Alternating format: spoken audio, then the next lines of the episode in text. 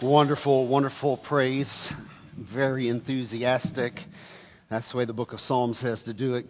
Turn up all the instruments loud and sing with all your heart. We're in our third sermon on the book of Daniel, the character of Daniel and his friends. And we'll go 6 sermons in this little mini-series in our Hall of Faith. And then most likely we'll go over to Nehemiah. Let me get right to this third chapter of Daniel. If you haven't been with us the last few weeks, these are available out on social media, podcasts, church website, etc. Hopefully they'll be a real blessing to you.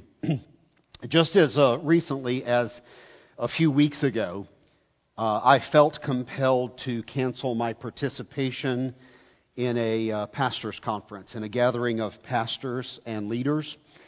They are predominantly SBC leaders. Our staff here and our elders are very apprised of the situation. And I've discussed it with our elders and with our staff. And Susan and I withdrew from a particular conference that we were involved in over the treatment of sexual abuse victims in our churches.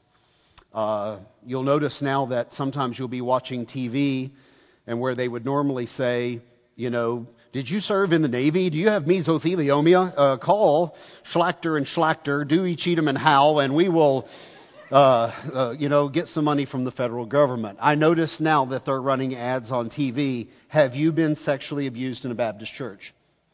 And you're going to see a whole lot more of that, because the largest conservative Christian group in America is on the wrong side of the issue. And they're just now catching up with that. And the old boys club will not relent. Let me say it a better way. The old boys club will not repent and get on the right side of the issue. And if you have this circle the wagons, protect the predator mindset about sexual abuse and impropriety, and using your power in the wrong way. Also, what you'll find in the churches is a real repression of women's roles in the church as well. Those two go hand in hand. They really can't be unlinked. So I don't want to talk about that this morning. I just want you to know that Susan and I withdrew from a meeting we were in because the prevailing attitude in the room is, like I preached a few weeks ago, well, the woman's probably to blame.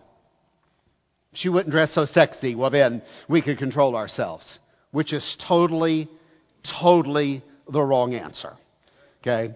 And I've dealt with this extensively in this whole series of sermons that I've been preaching. And as I said, I don't want to rehash all of that, but I just want to say this to you. Sometimes you look this way and you're like, well, the pastor doesn't live the same life I live. That's true. But you also then sometimes will say, yeah, and he doesn't have the pressures that I have, peer pressure. That's what's not true. I do. And that one decision to pull out is going to cost me a bunch of friends. It's going to cost me professional networking. It's going to cost me speaking engagements. There's a price to pay every time you make a stand. Now, I don't regret that. It's the right decision, and I stand by the decision that I made.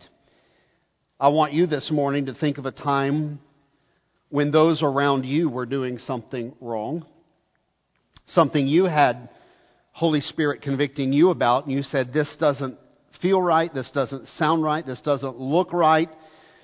And in that moment, you felt the pressure to go along with everyone else, but you knew you wouldn't be right in God's eyes if you went along with everyone else. And you find yourself in that tension of having to make a decision, and a lot of times you have to make it on the spot. A lot of times there's not time to sit and reflect and think, and, you know, sometimes you're thrust into a decision. And there you are, and there comes the peer pressure at you. What do you do? One of our elders called me this week, and I've discipled him for, more than a decade, and he called me and said, Pastor, I want to talk something out with you, and we've talked a lot about the pressure that comes with being an executive, a high-ranking official in a business, and how, you know, you have to comport yourself and how you have to act and how you have to entertain. And there was a time in his life when he was the life of the party. Let me say it a better way. He was a party animal, okay, to an excess, okay, to an excessive degree to where he didn't have a good testimony with his coworkers. And he left his career over that. He withdrew because he got saved. He got right with God. He got a lot of things changed in his life. And he didn't feel comfortable because he had been such a bad testimony in this prominent corporation. And, you know, a decade later, God opened a door and he went right back to the corporation he left a decade earlier, right back into an executive role. You know, the Cornerstone stance, we believe, is the biblical stance. The Bible doesn't say you can't drink. Everybody in the Bible's drinking. That's very clear. The Bible doesn't even say you can't get drunk. The Jews all get drunk. On Passover, it's got 4 cups of wine, and I've showed you on the Feast of Purim, they're totally plastered, the whole nation, okay? What the Bible is clearly against is a drunkard's lifestyle, okay? What the Bible's against is alcohol having control of you, when only the Holy Spirit's supposed to have control of you. Now, for many, that means you can't have a drink. Okay? I come from a family of addicts. Susan comes from a family of addicts. And there are lots of people in our immediate family that cannot have a drink. If they do, there's no turning it off. Okay? Until you blackout. Now, if that's you, alcohol's off limits for you. Is that fair? If that's not you, then alcohol's not off limits for you. If alcohol's not off limits for you, then you have to be aware of how alcohol affects people who it is off limits for, and you don't put them in a bad situation, okay? So there's a lot of little nuances to issues like this. Well, this particular leader in our church went back to the same corporation where he used to be an executive. He's an executive again. He's a fantastic worker. Company's going to thrive under his leadership. He's incredible. And right out of the gate, he was thrust into a situation where the whole team of executives were having alcohol. And he had to say in that moment, I can't. They're like, let us get you a shot. Let's get you a shot of tequila. You know, most of you would say, yay. He said, I can't. That's who I was a decade ago when I was here, and I can't do that because I've had to make some changes in my life because that kind of got control of me, and I don't want to go back down that road. Now, he wasn't obnoxious. He is very gracious, and he had to make an explanation, and he did, and they honored that. Now, let me just tell you what happened 2 weeks later. 2 weeks later, those executives circled back to him, and he's now leading 2 of the other executive team in a Bible study. In 2 weeks, he'll be starting small circle with them, God willing. You say, what happened? Well, he came out of the closet as a Christian, and he made a stand on one issue that was his issue of something he really struggled with. Now, I want to be very careful with what I'm saying, and this is in my notes. I'm just kind of riffing right now, so bear with me. One of the problems with my spiritual ancestors, the people who brought the gospel to us, is they wanted to make everything a life and death stand. And when you are against everything, it's like the boy who cried wolf. No one listens to you anymore.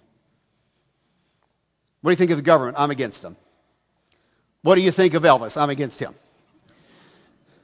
What do you think of fried chicken? I'm for that. They will eat themselves to gluttony. That's not something they're against.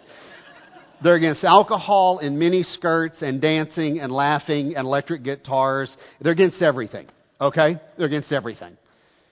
The problem with being against everything is the Bible's not against everything and God's not against everything. You have to find the thing in culture that's worth making a stand on.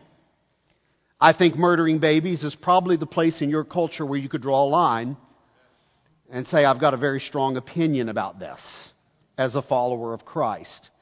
My culture says this is okay. I feel like life may be sacred and I want to make a stand here. And I'm just using that as one example.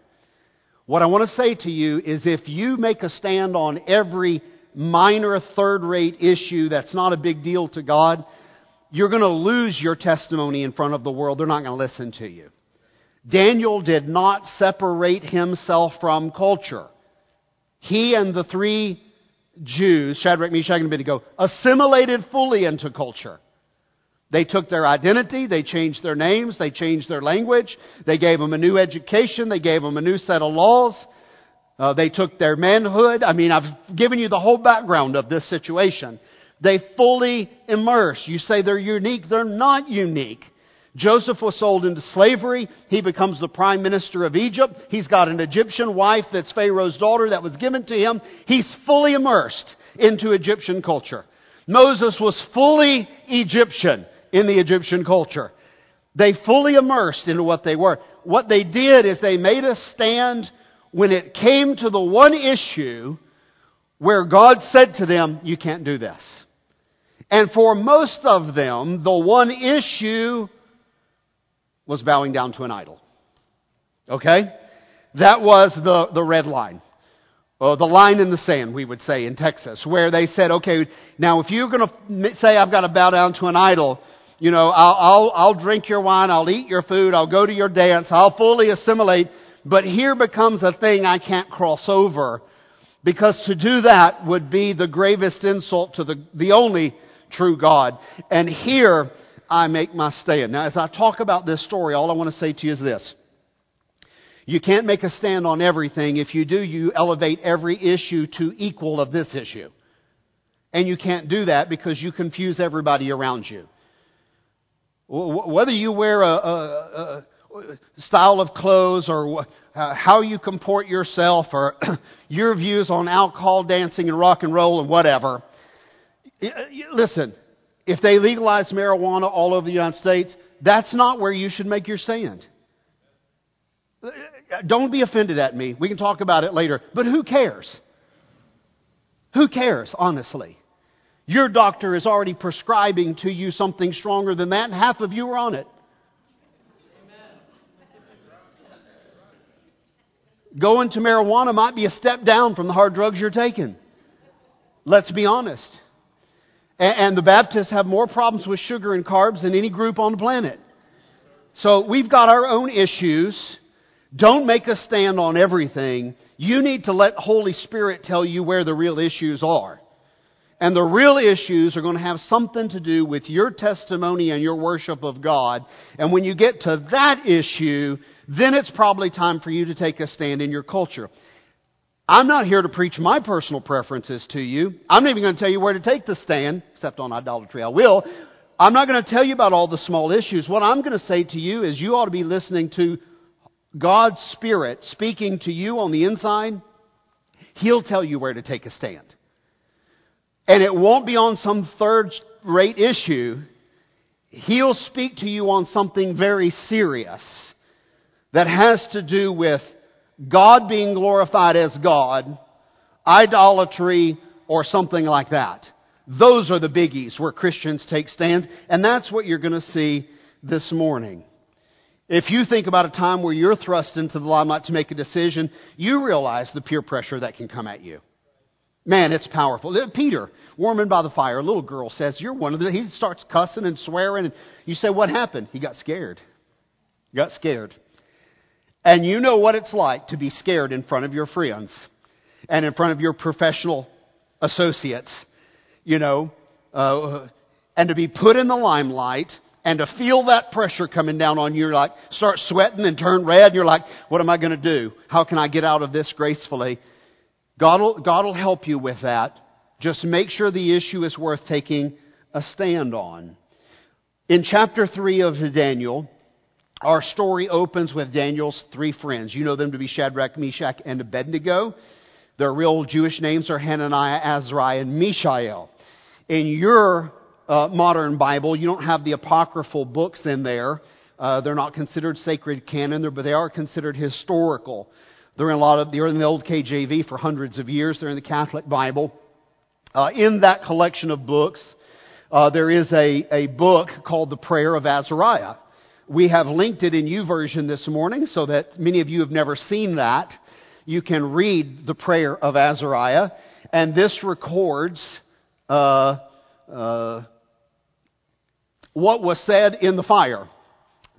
This records what happens in the fiery furnace and in the apocryphal works. Now, I'm not sure if it's period correct. It's probably written after the time of Christ. But nonetheless, it'll be fascinating for you, if you've never seen that, to see that document. Daniel is not in this story this morning, even though it's Daniel chapter 3. This story is about his three friends. And the three friends, I'm going to say God's people. Whenever you read Jews over here in the Old Testament, you can substitute God's people. That's what that means. You are now God's people. You are new Israel. The Church of Jesus Christ is the new Israel collective. And we're no longer Jew specific. We are Jew and Gentile, male and female, bond and free. We're all together in the Church of Jesus Christ. But if you want to say God's people prior to the New Covenant in the Old Testament, that would be the Jews. Well, here are the three Jews, and this story is about them in the court in Babylon, and they are yet again plunged into a life and death situation. On the surface, it's going to seem like it's a conflict between people. But as we saw last week, it's not really a conflict between people. The real issue is between idols and God. And this God versus idols theme keeps being played over and over, and it's the epicenter of chapter number 3. In chapter number 2, last week, the drama was about the source of wisdom. Remember that? Who can tell me the dream? Well, you tell us, king, and we'll explain it. No, I'm not going to tell you. You tell me what I dreamed. They're like, nobody's ever done that. No one can do that. There is no God who can answer that. The gods don't live among men, and all of this kind of stuff. Chapter 2 was a drama about the source of wisdom. Where is wisdom? What's the ultimate source of wisdom? Is wisdom found in the mantic arts? These dark arts of soothsaying and astrology and Harry Potterism? Or is real wisdom found in God? Is God the source of true wisdom? And chapter 2 answers that God is, of course. In chapter 3, the topic is about power. It's not about wisdom now. This is a power struggle in chapter 3. What is the source of true power? As Tears for Fears, that wise counsel from the 80s observed of the human condition, everybody wants to rule the world. And that's what's going on in the Old Testament of your Bible. This is a summation of human history. Everybody wants to rule the world. And it's empire after empire after empire after empire. The Bible uses this word, kingdom after kingdom, kingdom, kingdom. But there is a kingdom coming. Remember the statue. There is a kingdom coming that's going to start small and fill the whole world. And that's going to be an everlasting kingdom. And the person who brings that kingdom in is Jesus Christ, the Son of God. He's bringing in an eternal kingdom. Now, I just want to say to you, that kingdom's here right now, and it's growing. I just showed you picture after picture after picture, and 15 more about to be baptized right into the kingdom. It's growing. It's growing every day. It's growing every week of your life. Human history is about kings and kingdoms flexing their muscle and exerting pressure and coercing compliance through the threat of violence. This is the story that really rubs you wrong. When you hear about inquisitions and crusades and ethnic cleansings and holy wars still being fought out in human history, you followers of Christ can already anticipate the outcome of challenging God to a raw contest of power. You can already anticipate how that's going to turn out, because there's been several classic cases in your Old Testament where Moses pierced Pharaoh, and Pharaoh says, you know, who sent you? And Moses says, I am, has sent me. And Pharaoh says, I don't know who your God is. We've got all kinds of gods here, all kinds of idols. But this new one that you're introduced, I don't know who that is. And Pharaoh defies God. Well, he will know God in just about 10 plagues. He'll know him. He'll know him. The death angel visit ultimately on the night of the Passover, and Pharaoh will say, get out of here. Your God is God, and He's one. Get out of here. There are many cases in the Bible where God is challenged in a raw contest of power by idols. Elijah gathers on top of Mount Carmel, where we'll be next year with the group going to Israel. He gathers with 450 prophets of Baal, and they each set up an altar, and it's a contest to see who's God. Where is real power? And they gather on top of Mount Carmel. Elijah says this, how long will you waver between two opinions? If the Lord is God, follow Him. And if your idol, Baal, is God, follow him. Don't waver. Just make a choice. Who are you going to choose? Who is God? Now, in just a few minutes, He'll call fire down from heaven, consume the altar, consume the sacrifice, consume the water, consume the dust. And he had 450 prophets of Baal that afternoon before God turns the famine of the country around and great deliverance and all of this. They found out, Ahab and Jezebel did, that you cannot challenge God to a raw contest of power, or the skies will open up and God will do something. That's what happened. Now, it's this story this morning is very reminiscent of that type of vibe. There are many Old Testament passages on God's power, but this one in Daniel is designed in such a way to present a very encouraging message for we, God's people, who are living in a stressed-out environment. The theme of the book of Daniel is simply this. Despite present circumstances, God is in control. If you'll remember that statement, it'll help you out of a lot during the week. Despite sitting here in the doctor's office, God is in control. Despite sitting here in the principal's office, God is in control. Despite sitting here in court, God is in control.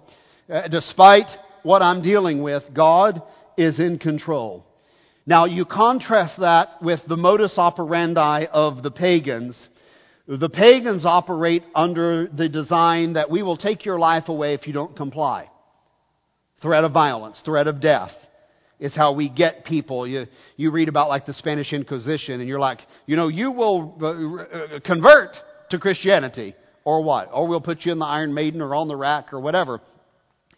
It's a very bizarre way of getting people to be, you know, believing on Jesus, isn't it? It really speaks to the love of Jesus when you're pulling somebody's fingernails out, you know. So this is what we have to offer you. It's really bizarre. That's a pagan mentality that says we'll threaten you with death and you must convert to our way of belief. The pagan's greatest tool is the threat of death. That's the ultimate weapon in their arsenal, is to say, you will be communist or we will kill you.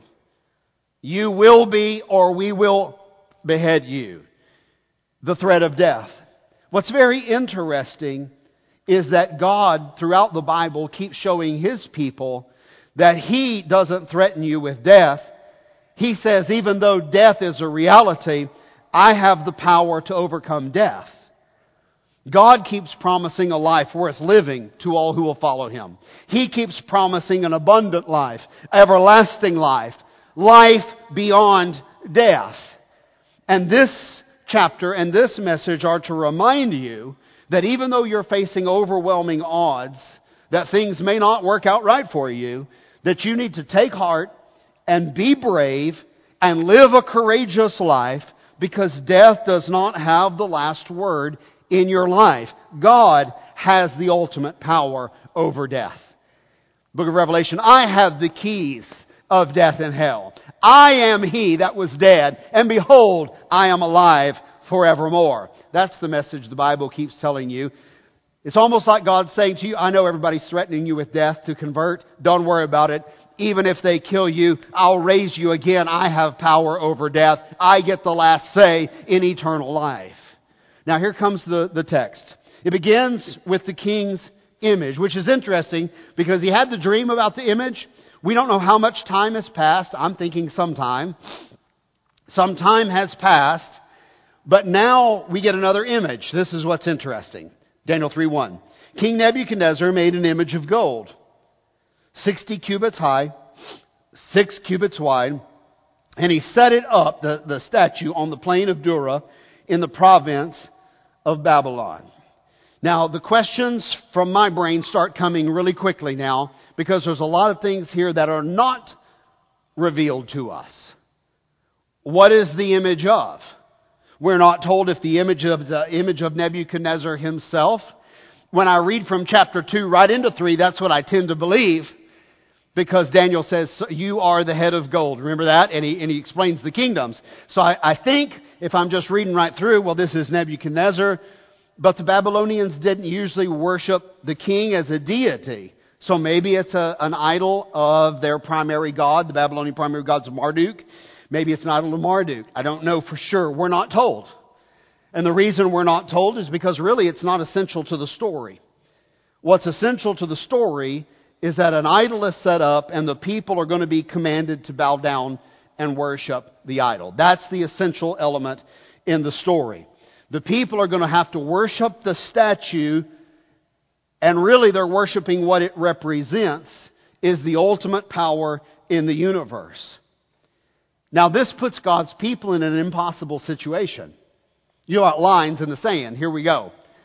We're serving in your administration. We're a part of Babylon now. We've assimilated into the culture. You know, life's going along fine and everything's good, and we're able to navigate and operate the culture that's not a Christian culture. But now we come to the point where you're going to coerce everyone. You've built this big idol, and you're going to want everybody to bow down and worship the idol. This is going to be a problem for God's people.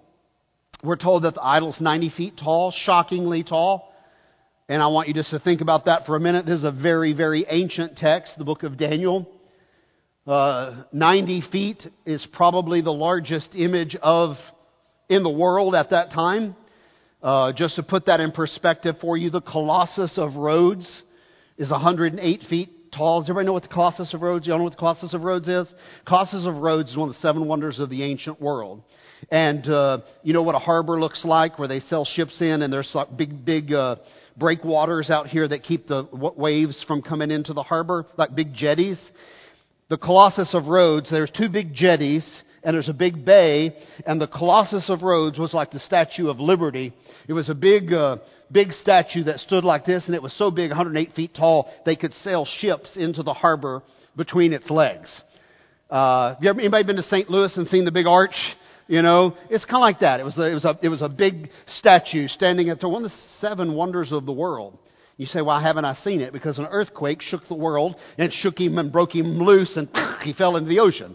So, but at 108 feet tall, it was called one of the 7 wonders of the ancient world. At 90 feet tall, almost as tall, this would have been an impressive. It's very skinny and very tall and gold, and it glistened in the sun. It's like a golden missile out there on the plains of Dura. The Statue of Liberty, with modern technology and metallurgy, Statue of Liberty is only 151 feet tall.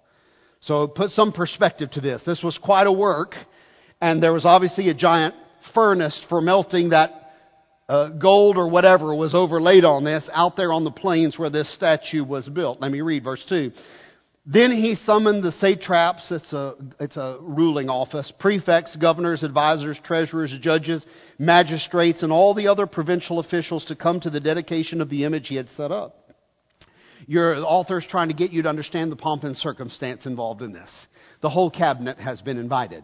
Everyone who is anyone with any authority has been called to this meeting, and they're going to dedicate the image, and everybody's going to have a big worship ceremony. Verse 3. So the satraps, prefects, governors, advisors, treasurers, judges, magistrates, and all the other provincial officials assembled for the dedication of the image that King Nebuchadnezzar had set up, and they stood before it. Then the herald loudly proclaimed.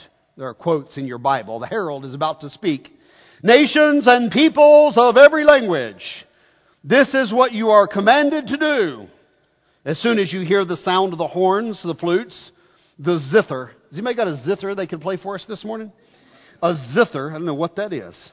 It's like a flugelphone from Dr. Seuss. A zither, a lyre, a harp, a pipe, and all kinds of music. You must fall down and worship the image of gold that King Nebuchadnezzar has set up. Verse 6.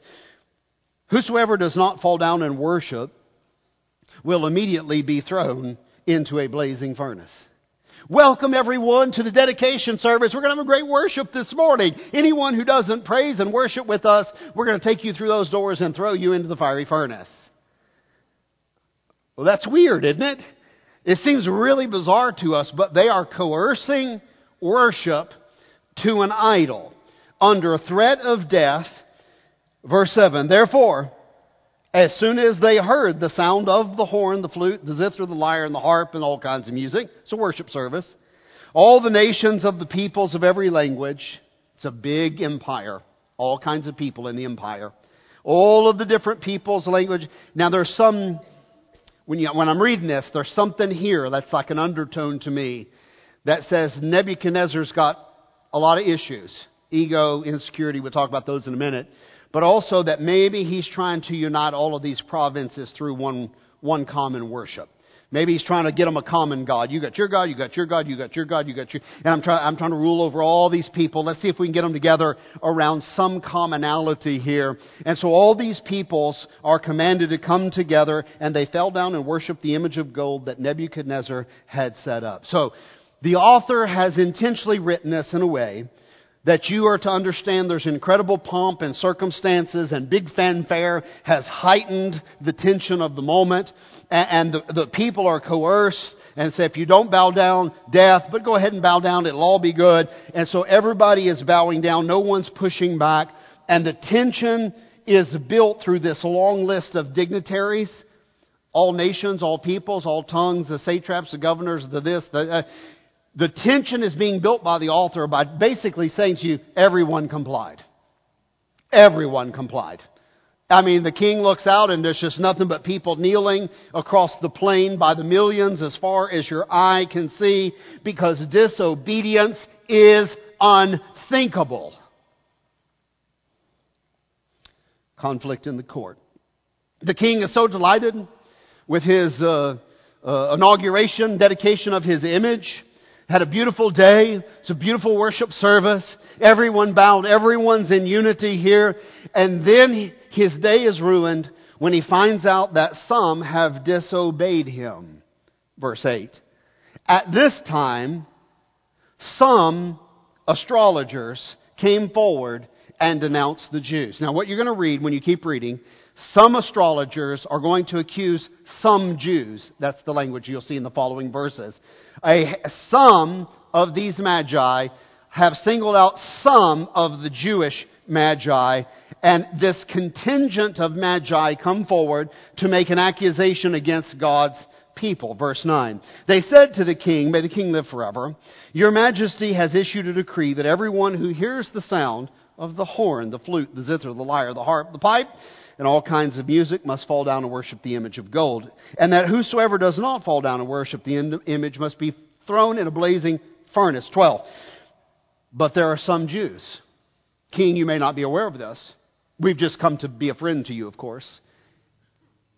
There are some Jews whom you have set over the affairs of the province of Babylon. Do you remember those guys from chapter 2 who got set over the province of Babylon? And how did they get set over the province of Babylon? Because their buddy Daniel gave them a job reference and told the king, you need to put these three guys in charge because these are God's people and they're going to do you right. They're going to be hard workers. They're going to be honest. They're not going to steal money out of the register. They're going to show up on time. They're going to advance your interests. They're not going to poison you, king. These are people you can trust. And Daniel got his buddies promoted. Now these are the three men that are being singled out by this contingent of astrologer. There are some Jews whom you've set over the province of Babylon, Shadrach, Meshach, and Abednego, who pay no attention to you. Oh, this is not going to go well. It's going to be very personal, isn't it? There's a lot of personal pronouns here. King, they don't pay any attention to you. They don't serve your gods. They don't worship the image of gold you've set up. The accusation is that some Jews, particularly those three, who happen to be our boss, who rule over Babylon, those three that Daniel got promoted, those people don't listen to you. They're only serving their own interests. Now, you have to understand what it was like being an ancient king. You didn't have a long lifespan typically. Somebody assassinated you, poisoned you. You know, your kids rose up against you and tried to overthrow you. I mean, it was wild being a king in the ancient world. When I'm reading this story, I've got questions like crazy that I want the Bible to answer, and it doesn't always answer the questions I want it to answer. It tells the story that God wanted to tell, and sometimes I wish God had wrote it differently, but He wrote it the way He wrote it, and so we have to go with that. But I have questions. Here's my first question. Where's Daniel? Okay? Where's Daniel? And you're thinking, well, Daniel must have bowed down. No, Daniel would have never bowed down. I know that about Daniel. He would have never bowed down. Daniel's out of town. Daniel clearly is not here. And if you read chapter number 2, you get that sense that the king says, Daniel, I want you to do this. And Daniel says, no, let these three rule over Babylon, where you're at, king, and I'm going to rule over this other thing, like the prime minister, the number one president or vice president. Clearly, Daniel isn't here. He's not even mentioned in the whole thing. I have another question. Were there other Jews at the ceremony? There were thousands of Jews taken captive in the dispersion. Were there other Jews at the ceremony? I don't know. Did those Jews bow down if they were at the ceremony? I have a lot of questions about the whole worship service, but none of my questions are answered. It seems that Daniel's in the royal palace, according to chapter 2, verse 29. But the big takeaway, the author has designed the story so that you're asking yourself, what is the motivation of the accusers? Why have some of these astrologers come forward and singled out these three? The clue is found in verse 12. Some Jews you have set over the province of Babylon. I think it's fairly clear that what we're dealing with here is professional jealousy. These astrologers have said, these Jews are our boss and we hate it. How can we get rid of our boss? Push him off a cliff, poison his coffee, put him in the paper shredder. What are we going to do to the boss to get rid of him? And so they figured out that now they've got a place to accuse. These Jews will never bow down and worship the idol. They're devout, Yahweh worshipers. Idols are completely off limits to them. We got them right here. Some Jews, king, don't listen to you. And they happen to be the three that are running the province of Babylon. And as they tell the story, you can tell there are three strikes against Shadrach, Meshach, and Abednego right from the get-go. We're on chapter 3. What was chapter number 1? God's people win all honors at Magi University. Isn't that chapter 1? They win all honors. Just a complete sweep with Daniel and his friends for the top 4 positions. Strike 1.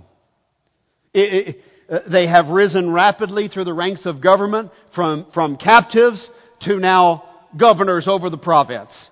Strike 2. Strike 3 is this. They are Jews. They are God's people. And these astrologers know exactly how to work the king's ego. Exactly how to do it. They appeal to his sense of vanity. They spin the facts, so that bowing down becomes a personal affront to the king. There are 3 personal pronouns used right in a row here. They pay no attention to you. They don't serve you. They don't worship you. They don't listen to you. I think we can all predict what the king's outcome is going to be. Can't you? He's an egomaniac, as most of these ancient kings were. And he's being played by a court of advisors. And they're going to whip him into a rage. They're going to whip him into a frenzy. And the outcome is very predictable. Now, before I go with the sermon, I just want to make a very small application right here. In the modern world of social media and the idol of self, in the last decade, I've had to talk to a lot of Christians off the ledge, because not enough people liked their post.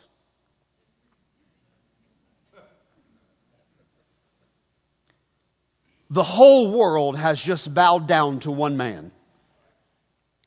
except for three, I would say that's a pretty good deal. Let it go and be happy. But it's the three people who didn't like the image dedication ceremony that make him furious. It's not who liked it by the millions. It's the three that didn't like it. Now, I've already showed you this in the story of Esther as well.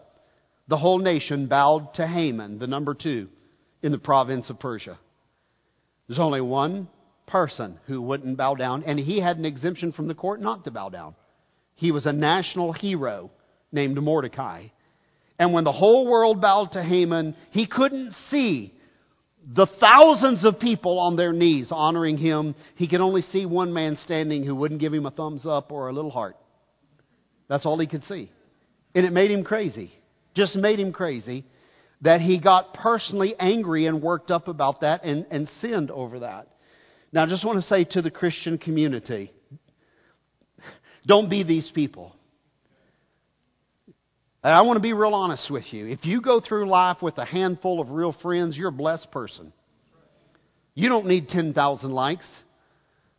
Does your spouse love you? Okay, you got to start right there. Do your kids still like you? Okay, you probably got a couple right there. All right? If not, you win them over before it's done. All right? Surely your mother loves you. You know? Okay, maybe not. Some of you grumbled a little right there. All I'm saying to you is, if you've got a handful of people who will always be there for you, you don't need the whole world. I'm going to say it now a different way. If you've got a handful of human beings that love you, and will be there all the way with you, and you've got Jesus Christ, you need nothing else. Matter of fact, if you've got Jesus Christ, you need nothing else, but it sure is nice to go through life with some real friends. One of the things I hope we're building right here in this room is some real community where we're able to sit with each other in discipleship groups and be authentic, be our real selves. And we've got, you know, we've all got our issues. We all got our sins we're struggling with. We've all got our warts and our baggage, but we're learning to love each other in spite of that, and we're learning to move forward, and we're learning to be better, to be more like Christ, and we're learning we don't have to pretend to be perfect. Listen, if you've got people like this in your life, you're a blessed person. Listen, let me just ask you a question. If you had a crisis tonight at 1 o'clock in the morning and you had to pick the phone up and call someone for help, who would you call? Do you have an answer to that question? If you have an answer to that question, you're a blessed person. Let me ask you this. The person that you would have hypothetically called, would they have shown up? Then you're a blessed person. Because not everybody can say that. King Nebuchadnezzar can't trust anybody. They just soon poison him as look at him. You're a blessed person. These people are fabulously wealthy and powerful. They're not happy. They're miserable. You're a blessed person. Well, here comes the confrontation. Before I read the king's response, you get the sense already that the king has some insecurity issues. He's not alone. Almost all ancient kings have insecurity issues. It's a common paradox that you'll see. Many, and even in our contemporary culture, who are famous and wealthy and powerful leaders are some of the most insecure people on the planet. Those movie stars you idolize, they're incredibly insecure and shallow, many of them. Those sports stars that we idolize, they're one injury away from complete oblivion. Nobody will even know you a year from now. That's a lot of pressure to live with. That's scary to live with. The king's incredibly insecure. He's the most powerful human on earth. He's the wealthiest man on earth. And with those two things comes incredible insecurity because people want to take away those two things. You wonder why Putin is who he is? He's terrified. He's the wealthiest man on the planet, most corrupt man on the planet, one of the most powerful men on the planet. And he knows that given the opportunity, his own inside circle would poison him tonight. Just like that. Somebody put a bullet in him. Just if they thought they'd get away with it, in 5 minutes, he'd be done. Now, that's what it's like to be one of these officials. This king's incredibly insecure, and insecurity makes you especially susceptible to peer pressure. I'm going to just direct this message right this way a little bit. Insecurity makes you susceptible to peer pressure. So one of the things you want to do with your small group leader and your youth pastors and the team, the adults that lead you, is talk about your insecurities. We want to deal with those.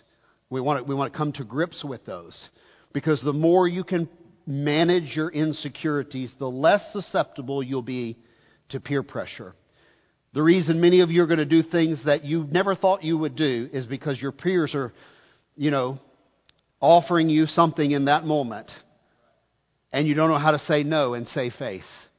And you're insecure that you're going to lose your position in the group, or your power in the group, or your authority in the group, or you're going to lose face somehow, and you're going to cave into something that you never dreamed you would do, all because of insecurity and peer pressure. And parents are supposed to be helping solve these issues as well. Now, the whole story is set up on the premise that bowing to the statue is a test of personal loyalty to the king.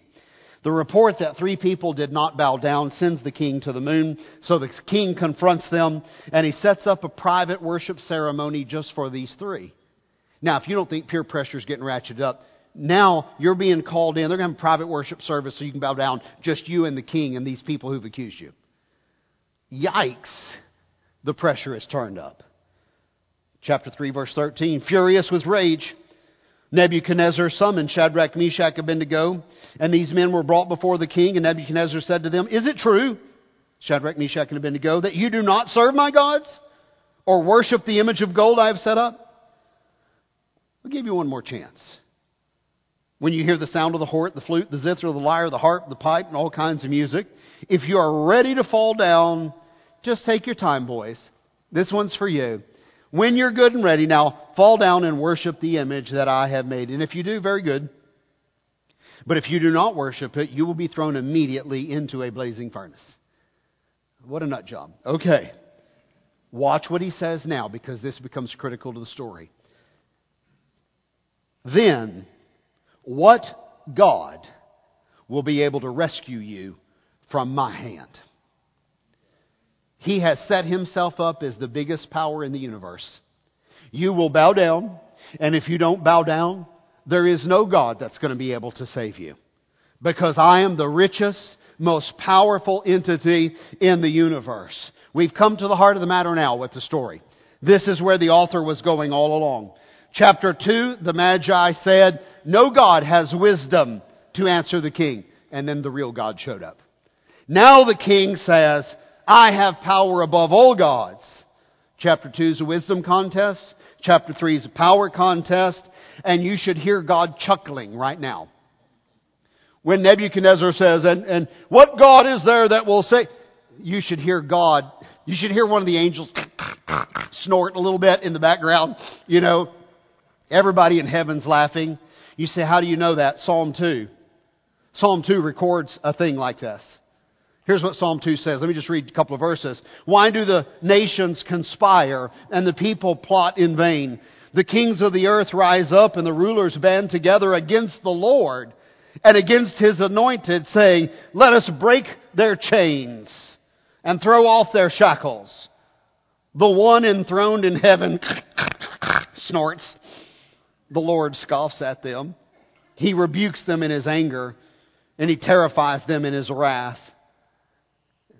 The old KJV says the Lord will have them in derision. He will laugh. Can you imagine the creation saying to the Creator, "I'm the most powerful thing in the universe"? God, that's a good one, Ned. That's a good one. You make God laugh, man. You're funny, but you're not. You're funny, but you're not, okay? That's kind of what's going on here. So he says, you're going to bow down, private worship ceremony, and we're going to get to it. And I want your answer right now. Verse 16. Shadrach, Meshach, and Abednego replied, "King Nebuchadnezzar, we do not need to defend ourselves in this matter. If we are thrown into the blazing furnace, the God we serve is able to deliver us from it. And he will deliver us from your majesty's hand.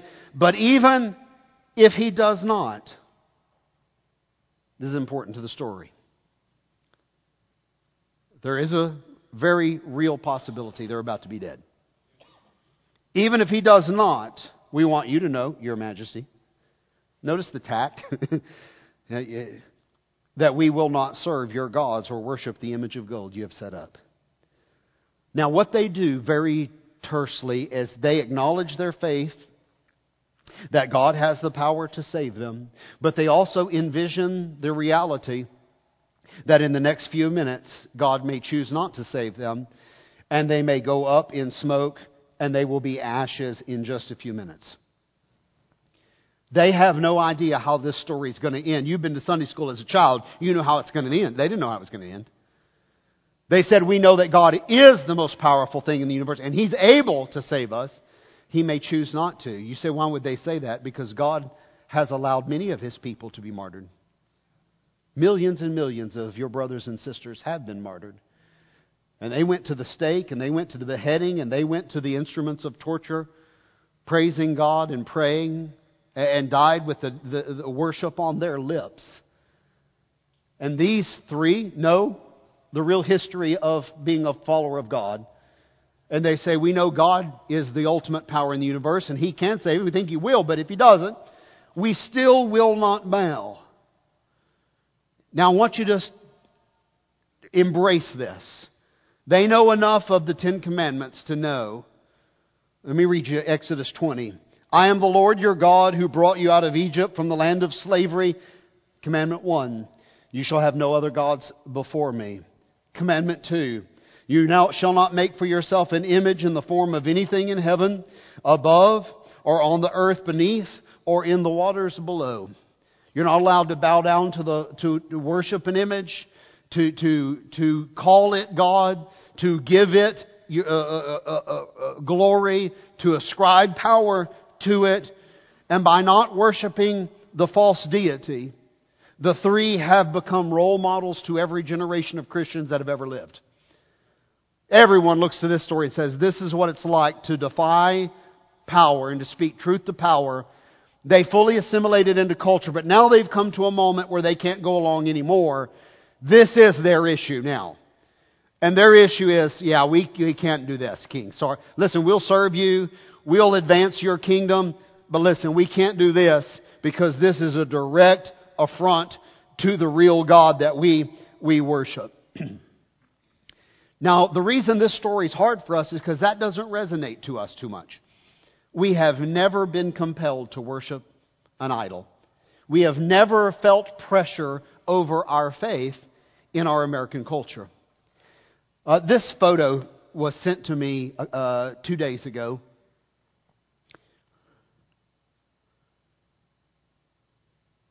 This is our spiritual granddaughter right here.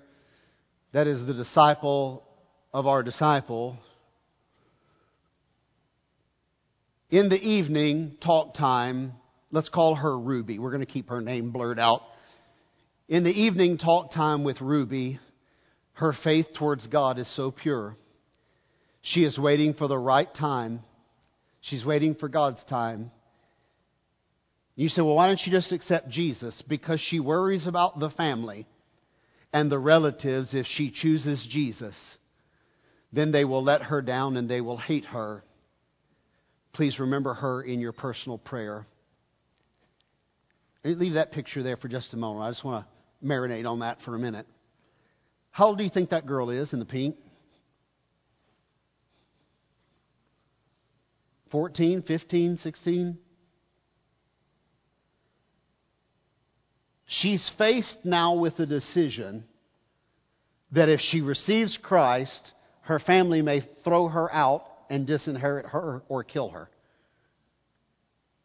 Most of us have never felt this kind of pressure. This was 2 days ago. This is normal with our disciples in Asia.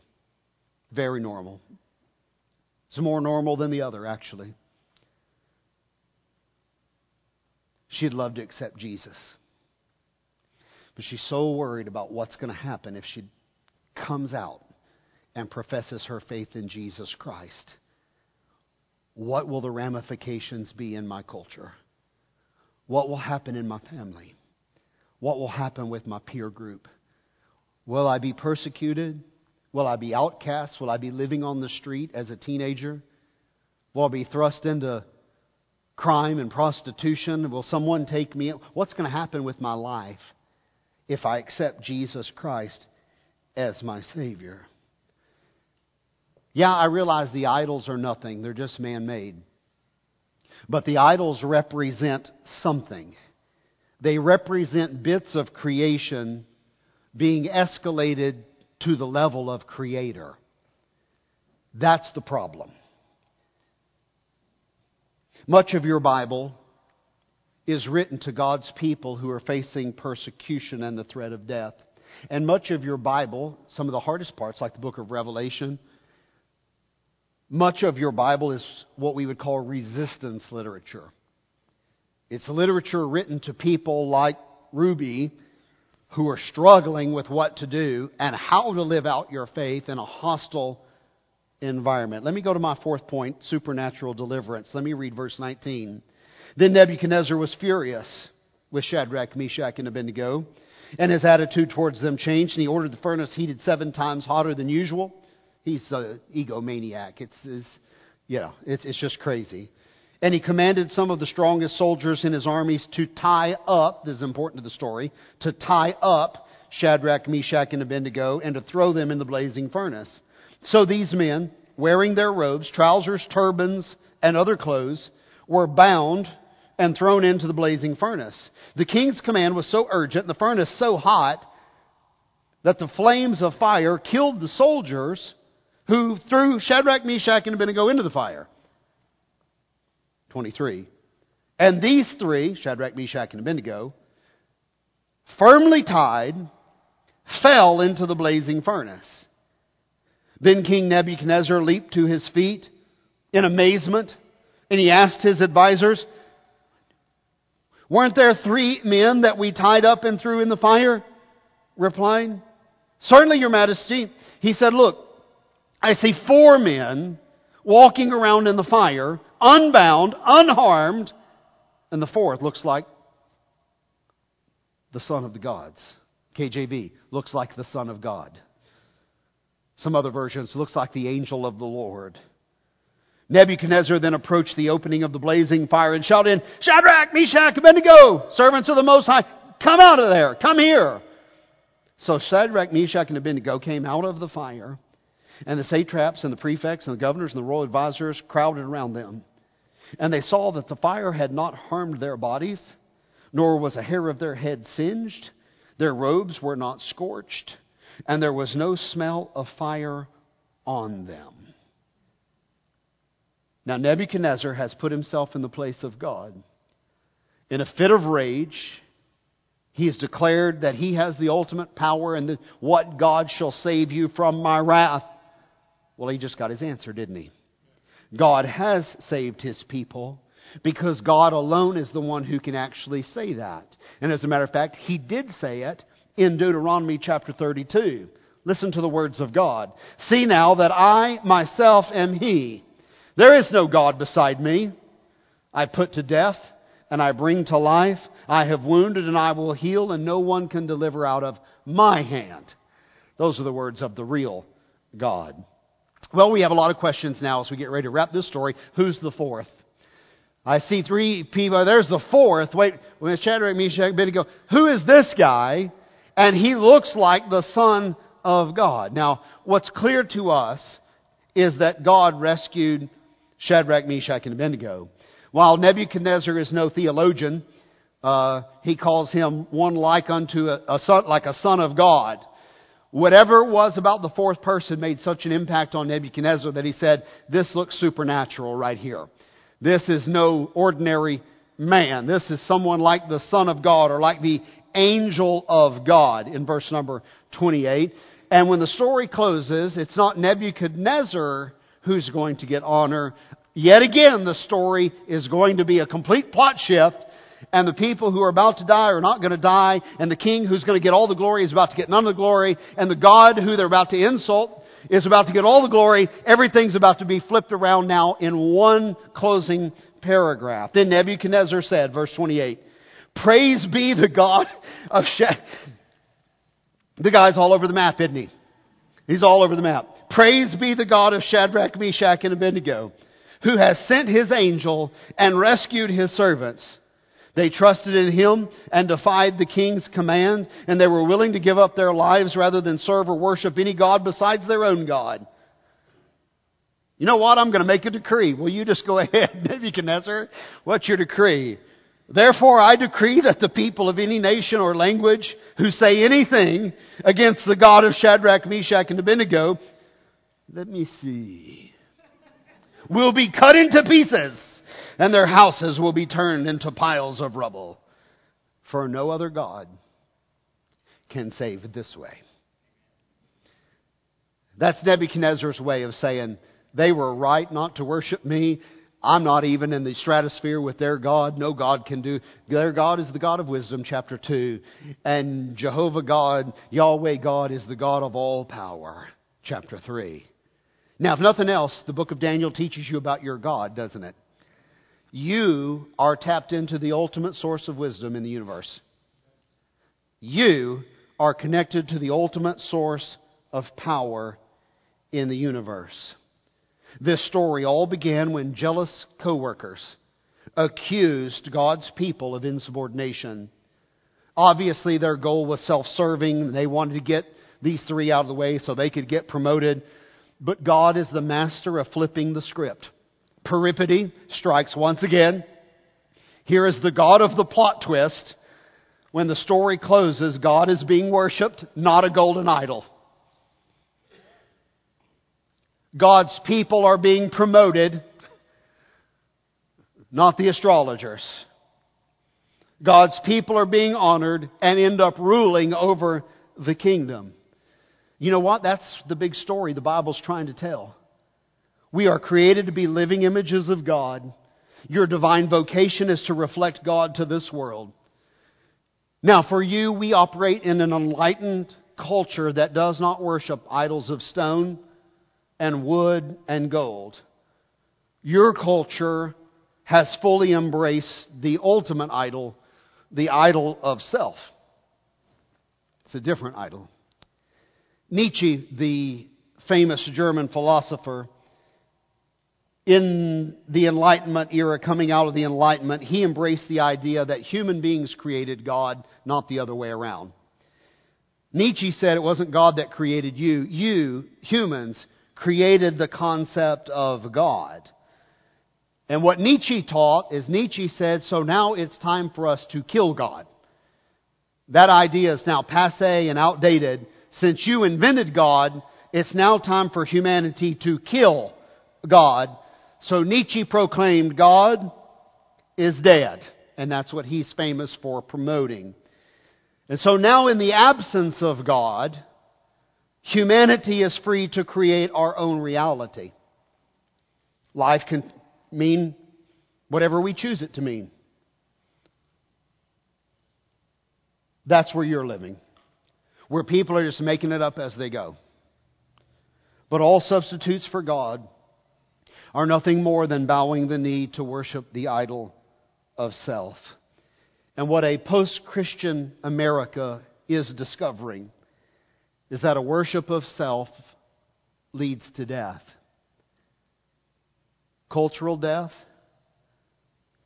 national death, and individual death. We'll each have to find a place where we're going to make a stand in our own culture. It's not my place to say, hey, stand on this and stand on this and, you know, make your stand this. I think you and God will work that out. But I would caution you, don't take a stand on everything, or really you don't stand on anything. You can't be against every little nitpicky thing in your culture. The people of the Bible fully immersed in their culture. Embrace your culture. You're American. Eat hot dogs and apple pie and rock and roll. That's your heritage. Embrace it. Okay?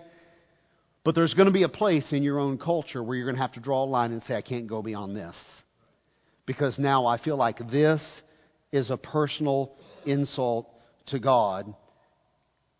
Let me close with just a few observations. Remember that God saved them in the fire. God didn't save them from the fire. And a lot of times we think if we're going through trials, well, God's not with us. That's not true. God will never leave you. He will never forsake you. But He allowed them to go into the fire. But He also brought them out of the fire. Remember this too, that God saved them in the presence of the fourth. The fourth is the Son of God. And God, in the presence of the Holy Spirit, is living in every one of you who are a believer. Living late in history, God has come to live among humans. He became flesh. He lived among us. He died on the cross. He rose again. And He sent His Spirit into our hearts. You say, well, He's going to deliver me from death. No, you'll probably taste death. He didn't deliver you from experiencing death. He delivered you from the power of death.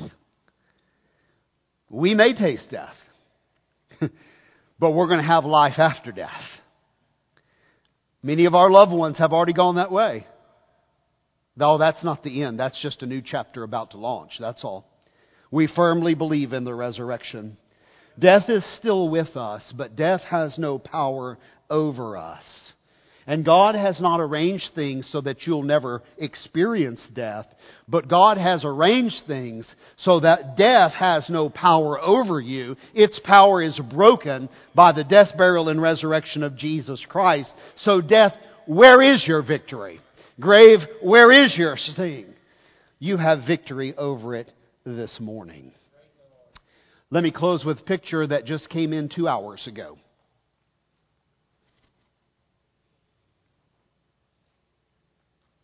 That's Ruby.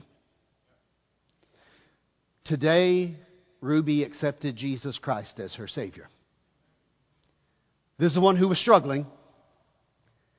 What will happen if I receive Christ? 2 days ago, 2 hours before this service, that picture popped in our feed. And our disciple maker said, well, she made her decision. She has written out her confession of faith. And she has signed it. And she is one of us. When you're faced with your decision, I want Ruby to inspire you.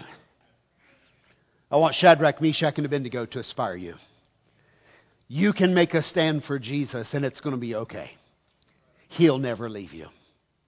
Our heads are bowed and our eyes are closed. I've gone a little beyond my time this morning, so let me lead you quickly to a moment of decision this morning. There's a lot of things to think about in this story. Maybe you're struggling with having the courage to make a stand that you know you need to take. Why don't you ask God to give you the courage this morning and the resolve to live for Him?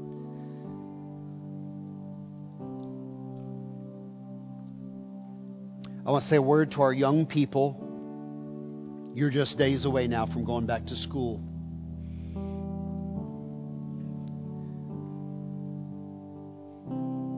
I want you to decide this morning that when you go back to school, you're going to be a different version of you than when you were in May and you left school.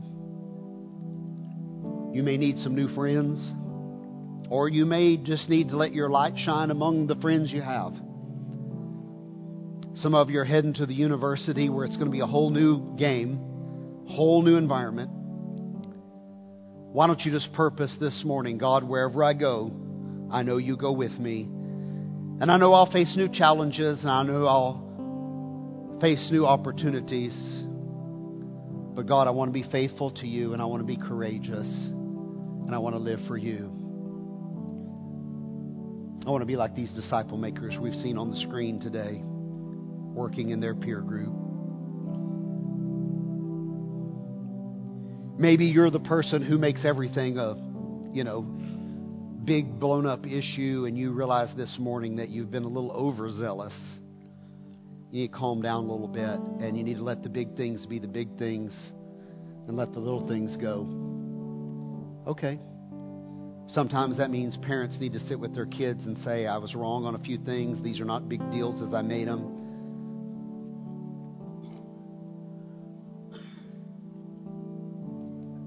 Sometimes fewer rules are better if they're good rules. This morning, maybe you find yourself struggling because you've never received Christ as your Savior.